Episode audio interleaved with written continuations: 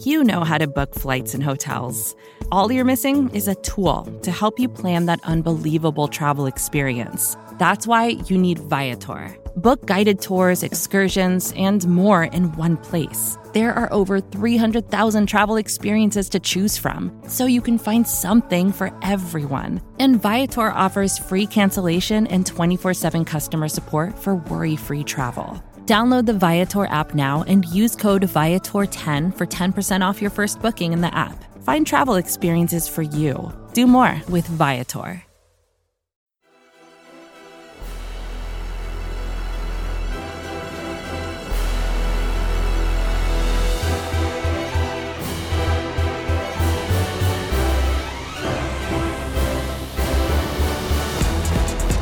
Eagles are on the clock, and it is officially draft season here at BGN headquarters. I am your host, Michael Kist, and this, of course, is brought to you by the fine folk at SB Nation and Bleeding Green Nation. This is episode one of the 2020 NFL Draft BGN specials that we'll be bringing to you up to and in the wake of the draft. And a quick word on what this series will be about. Yes, this is an Eagles centric feed. So, yes, these draft specials will have a focus on the birds, but they're also going to cover all things draft. So, I'll be bringing on a ton of special guests to talk about these prospects from the Senior Bowl through the combine and through the draft. And don't worry, you're still going to get your regular dose of very Eagles related draft talk from your usual suspects. That means Kist and Solak, the QB SCO show, BGN radio, and more. But as I record this, I am in Mobile, Alabama, covering the Senior Bowl. There's a ton to talk about, and I can't wait to bring it all to you throughout the week and in the coming months. So let's not stand on ceremony. Let's start the show. And joining me here for the first episode of BGN's 2020 draft coverage is a good friend of mine who I'm actually staying with here in Mobile, here at the BNB. My good friend from CoverOne.net, Russell Brown. Russell, brother, how you doing, man? Kiss, man, I'm doing great. Thanks for having me on. Uh, it's it's my first time. I'm getting my you know cherry pop. Can I say that on the air here Yeah, for you you? can. Yeah. All right. Cool. Uh, yeah, it's great to be back in Mobile. Third year, we're underway. We got practices going, so it's great. So we started out with the weigh-ins and then media day. Weigh-ins were a bit of a bore. Yeah.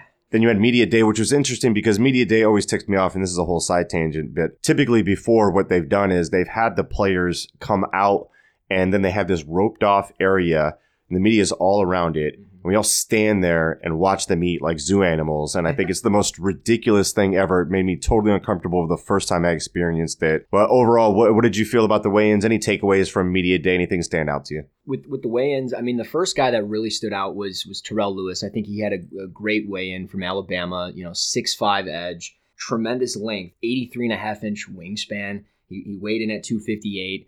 The big concern with him is injuries. Where can he be on the field every Sunday? Is he going to be healthy? He's been banged up the last two years, but the explosiveness showed today, and he was all over the place. And then a guy for me, and I've been talking highly of him the last couple days, Davon Hamilton from Ohio State. Uh, he's number 53 for Ohio State. So if you're you're checking your notes or you're, you're watching the film, pay attention to that. But he measured in at 6'3", 327. Mm. And like that 327 is all like shoulders, biceps, and just upper body. And he just he figures out ways to disrupt, disrupt offensive linemen. He did it to Tyler Biadasz quite a bit in both Wisconsin games. So he's a player that I think had a great day overall from the weigh-ins, from the interview I had with him to the practice, and I think he's going to be a riser. So that's someone you can look for for the interior defensive line for the Philadelphia Eagles as they try to fill up their depth chart there, obviously looking for answers. Let's go to the South and let's start with some wide receivers and kind of give our give our thoughts on what happened there because I thought it was very clear. Not just from the one-on-ones, but even before that, when they were doing the cones and everything like that, as they were starting to gear up practice, I thought it was very clear that Florida's Van Jefferson was the most detailed route runner on the South squad. Very, very loose, uh, but you could tell that his technique also aided him in that. Conversely, I had said before on BGN and put it in an article leading into this that I was also concerned about Texas wide receiver Devin Duvernay, who's very explosive, got track speed, very well built, but has got a stiff body type. And that concerned me. And I think that showed up when they were doing some of the cone drills early on and showed up in some of the one on ones as well. So stock up Van Jefferson, stock down Devin Duvernay, in my opinion. And I thought Van really uh, separated himself from that group. Certainly. I mean, Van Jefferson was a guy that I wrote about going into this as one of my three players to watch. And I felt like he was going to show off his footwork, his route running ability, and he did just that. I mean, he was productive at Ole Miss even, and he went to Florida and he was able to put it all together. And he checked in today at 6'1, 197, which is actually pretty good. He was listed at 6'3 on the Florida site, which is, I mean, we can all expect two inches to Yeah. be shy, probably more than likely on a team site. But, you know, everything checks out for him. And I believe Jim Nagy posted something on like basically hashtag next gen stats, Yeah. right? Like his speed was like, I think he, he reached top speed at 21.1 miles per hour. So it, it's it's phenomenal what he can do in the short areas of the field, and then just that long speed. It certainly seems like it's there. So he stood out.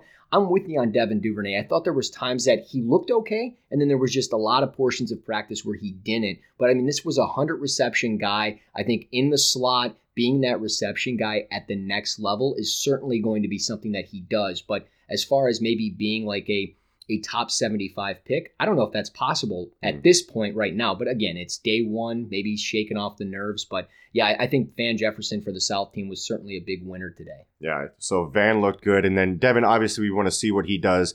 A lot of his production came when he came from the outside, got kicked inside this year. I think teams are going to want to see him operate on the outside and see how he does there. And I think that's actually what we saw early on in practice.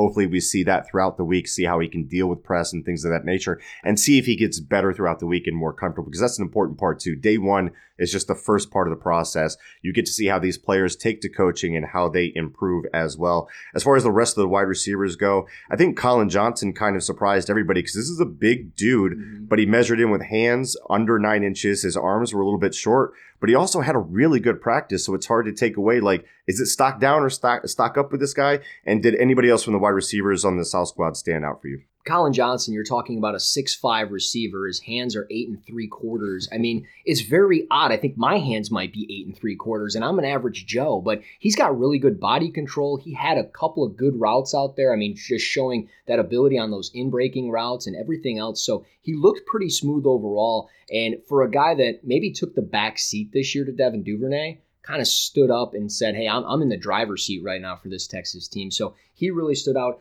Other receivers, I wasn't really paying attention too much to them on the on the south side, more so on the north side. I really liked what I saw in that in It's a that better sense. group. Yeah, and it was certainly a better group. And James Proche from SMU was certainly the guy that stood out for me. I mean, just his ball skills, body control, and one of those guys that I think fits that smaller.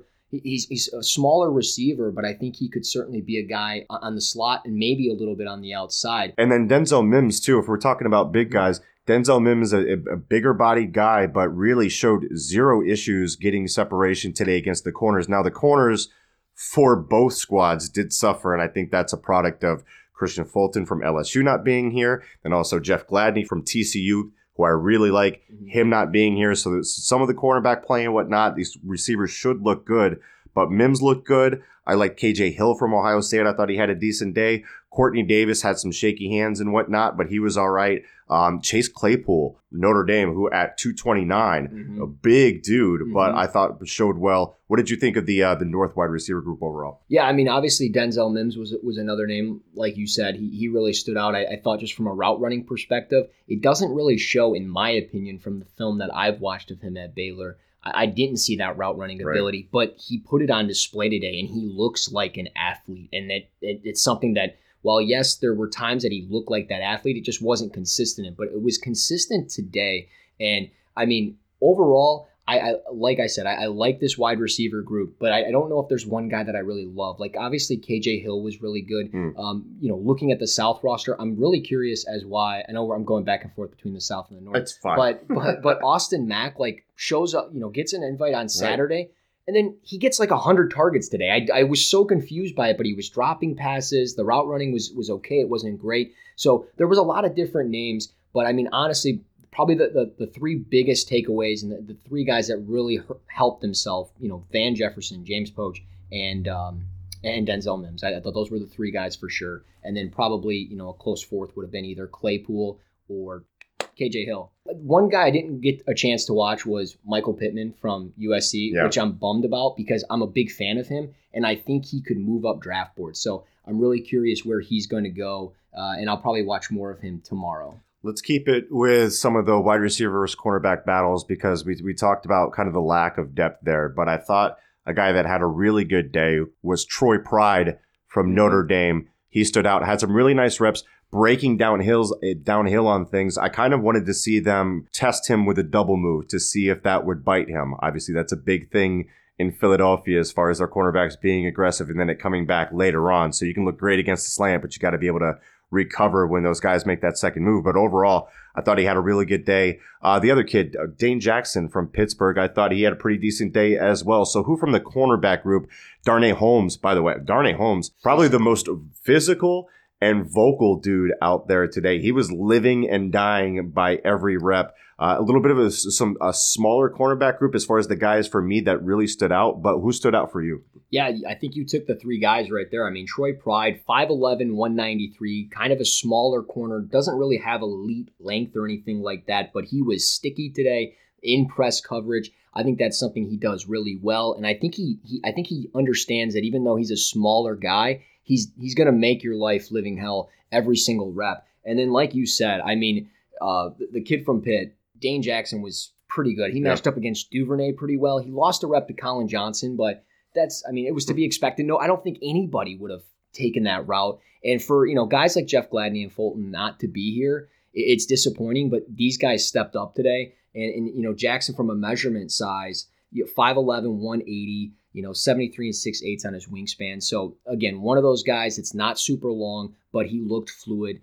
Um, another defensive back, like you said, Darnay Holmes, very physical. He, I think he there was a couple times where he got probably called for PI, but again, one of those guys that doesn't have long arms or anything like that, but he's got those physical traits. So I think if that's something the Eagles are looking for, a more physical corner, then I think that's probably the route they would want to go, especially if we're talking maybe later rounds for those three names. So I got a couple more questions for you. Actually, one more question as far as the defensive backs go. I want to I want to talk to you about these safeties because there are a couple of guys that really intrigue me. Number one, very disappointing that Ashtyn Davis was mm-hmm. flagged for medical. The rangy track star from California, the free safety, who I think the Eagles should really be looking at. He had a shoulder injury, if I'm not mistaken, back in December. It required surgery. They looked at it and said, mm, probably shouldn't practice this week, which is fine. Uh, it's just a minor surgery. He should be okay. You know, training camp, all that stuff, combine, all that. He should be cleared for that. But it was disappointing we didn't get to see his range on display. The other safety that really intrigued me, uh, Kyle Dugger from Lenoir-Rhyne, little known D2 guy, but the guy's going to run sub 4 5. He's also going to jump 40 inches in the vert. He weighs 217 pounds. He's over six feet tall, almost six foot one.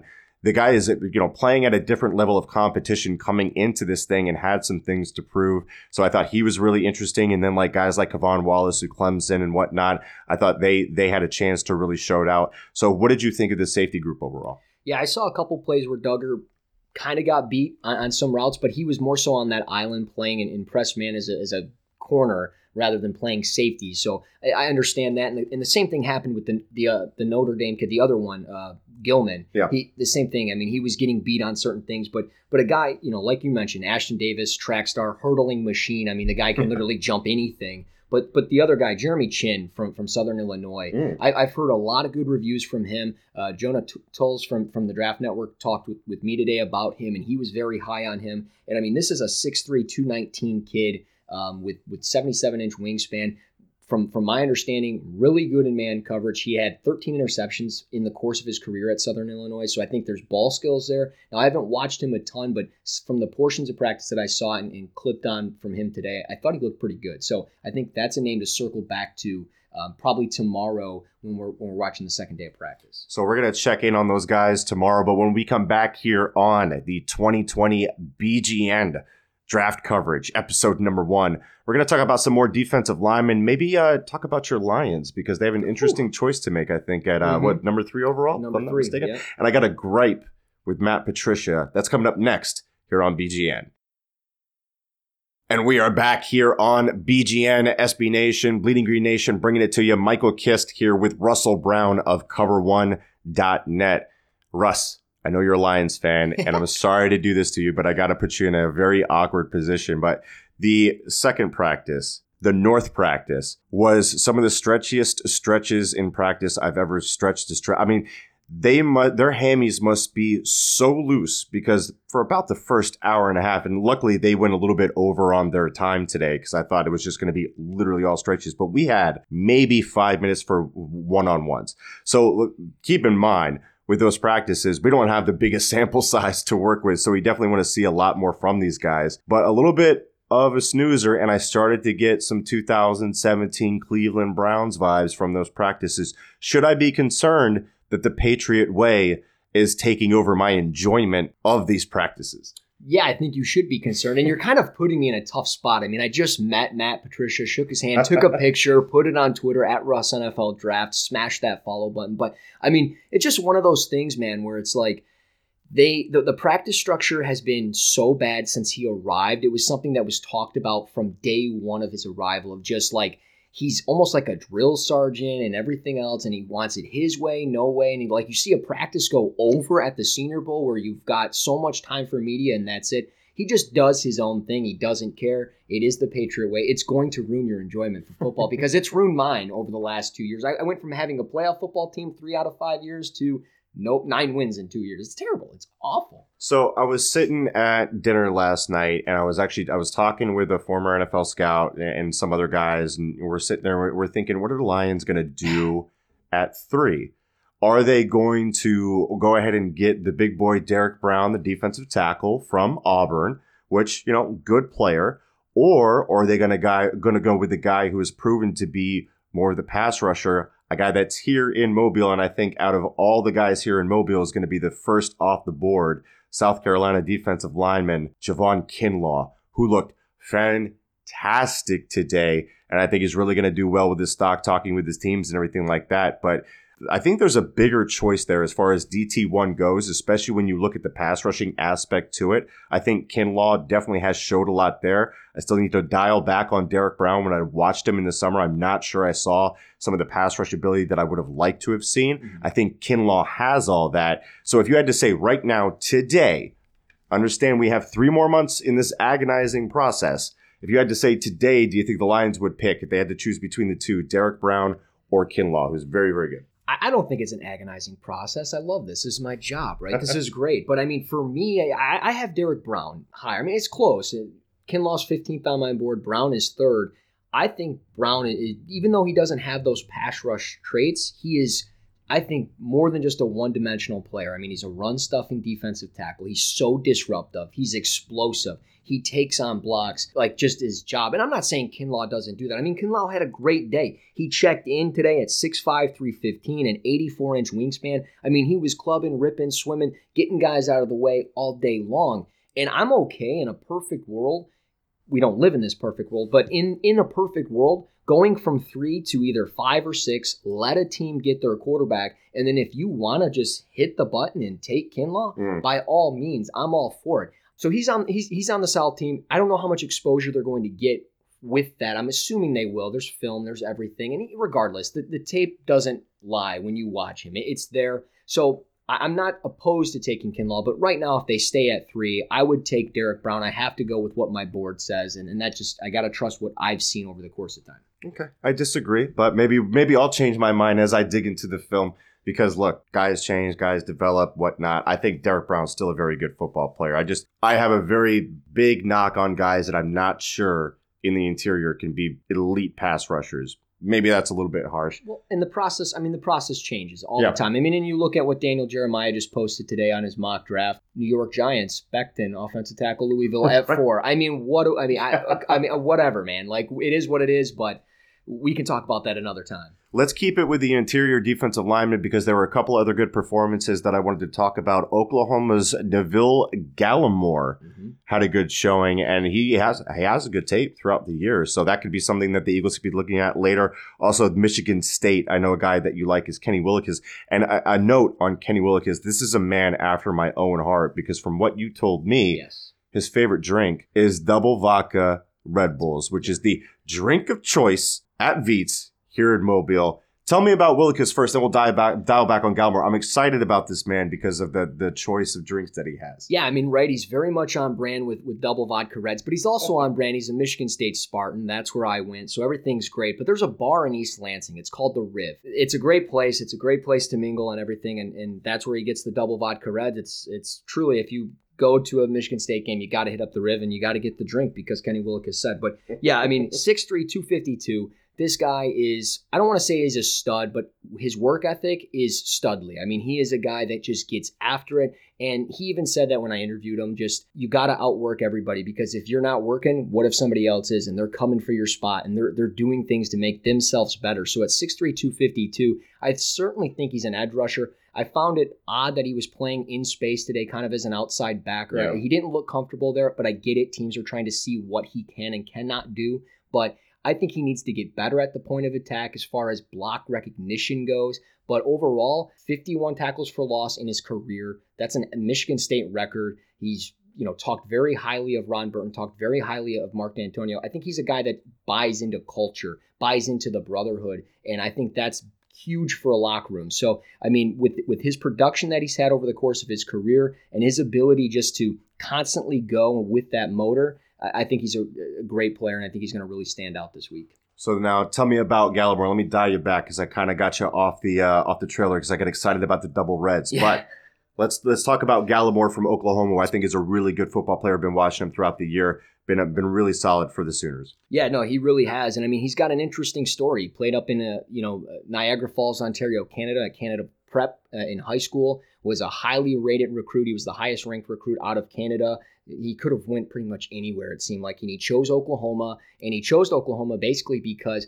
back when he was in ninth or 10th grade he was watching like those all access things on espn and he saw oklahoma dudes crushing it yeah. so he just kind of fell in love with it and when he went on the visit he, he really liked everything about it and then the moment he stepped on campus in like 2015 2016 his teammates were like, this guy's the most athletic dude on the field. And he was like 6'2, 325 at that point. so he bulked up a little bit, but he shred the weight. He, he checked in at 6'2, 304, 78 uh, inch wingspan. I mean, he, everything checked out for him. And then just versatility. That's something that you see instantly with him. He's all over the place for them. He'll line up as a five technique, a four eye, a nose tackle. And I love it. And they love to pre shift motion him across the line. And basically, as he's going in motion, it basically allows him to get like an extra step mm. on the snap. Leverage. And and he just he gets it every time and he's powerful. Work ethic is there, high motor guy. I love him and he's a great interview too. So Russ, we have two more days of practices and then a game to go. I thank you so much for joining me on the number one episode of the 2020 BGN draft special coverage, whatever you want to call it. We're here talking about the draft as we start to gear up. Senior Bowl, great time. Let the gentle listeners know where they can follow you, where they can follow your work. Yeah, the gentle listeners. Uh, the first time I've gotten to talk to these listeners in my life, and it's great. Uh, yeah, smash the follow button on Twitter at Russ NFL Draft. You can also hear me on 1270 The Fan every Wednesday morning at 10:20 a.m. in Buffalo, New York. We talk Bills, we talk draft, all the goods there. Um, it's a great time. You can find me on cover1.net. All my content is there from my draft profiles to my mock drafts to my big boards to the Cover One NFL Draft podcast. So smash the follow button and it's going to be a great time. So follow Russ, check out cover1.net, listen to the man on the radio, and keep it here on BGN. Make sure you smash that subscribe button to keep getting all the best Eagles content and draft content that you could doggone ever want. I don't have a catchy finish to these certain subset of shows yet, so I'm just going to hit the music and let you enjoy. Thank you for listening.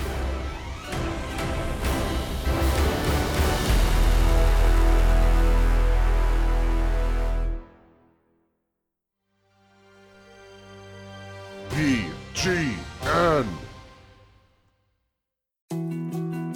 More to dos, less time, and an infinite number of tools to keep track of.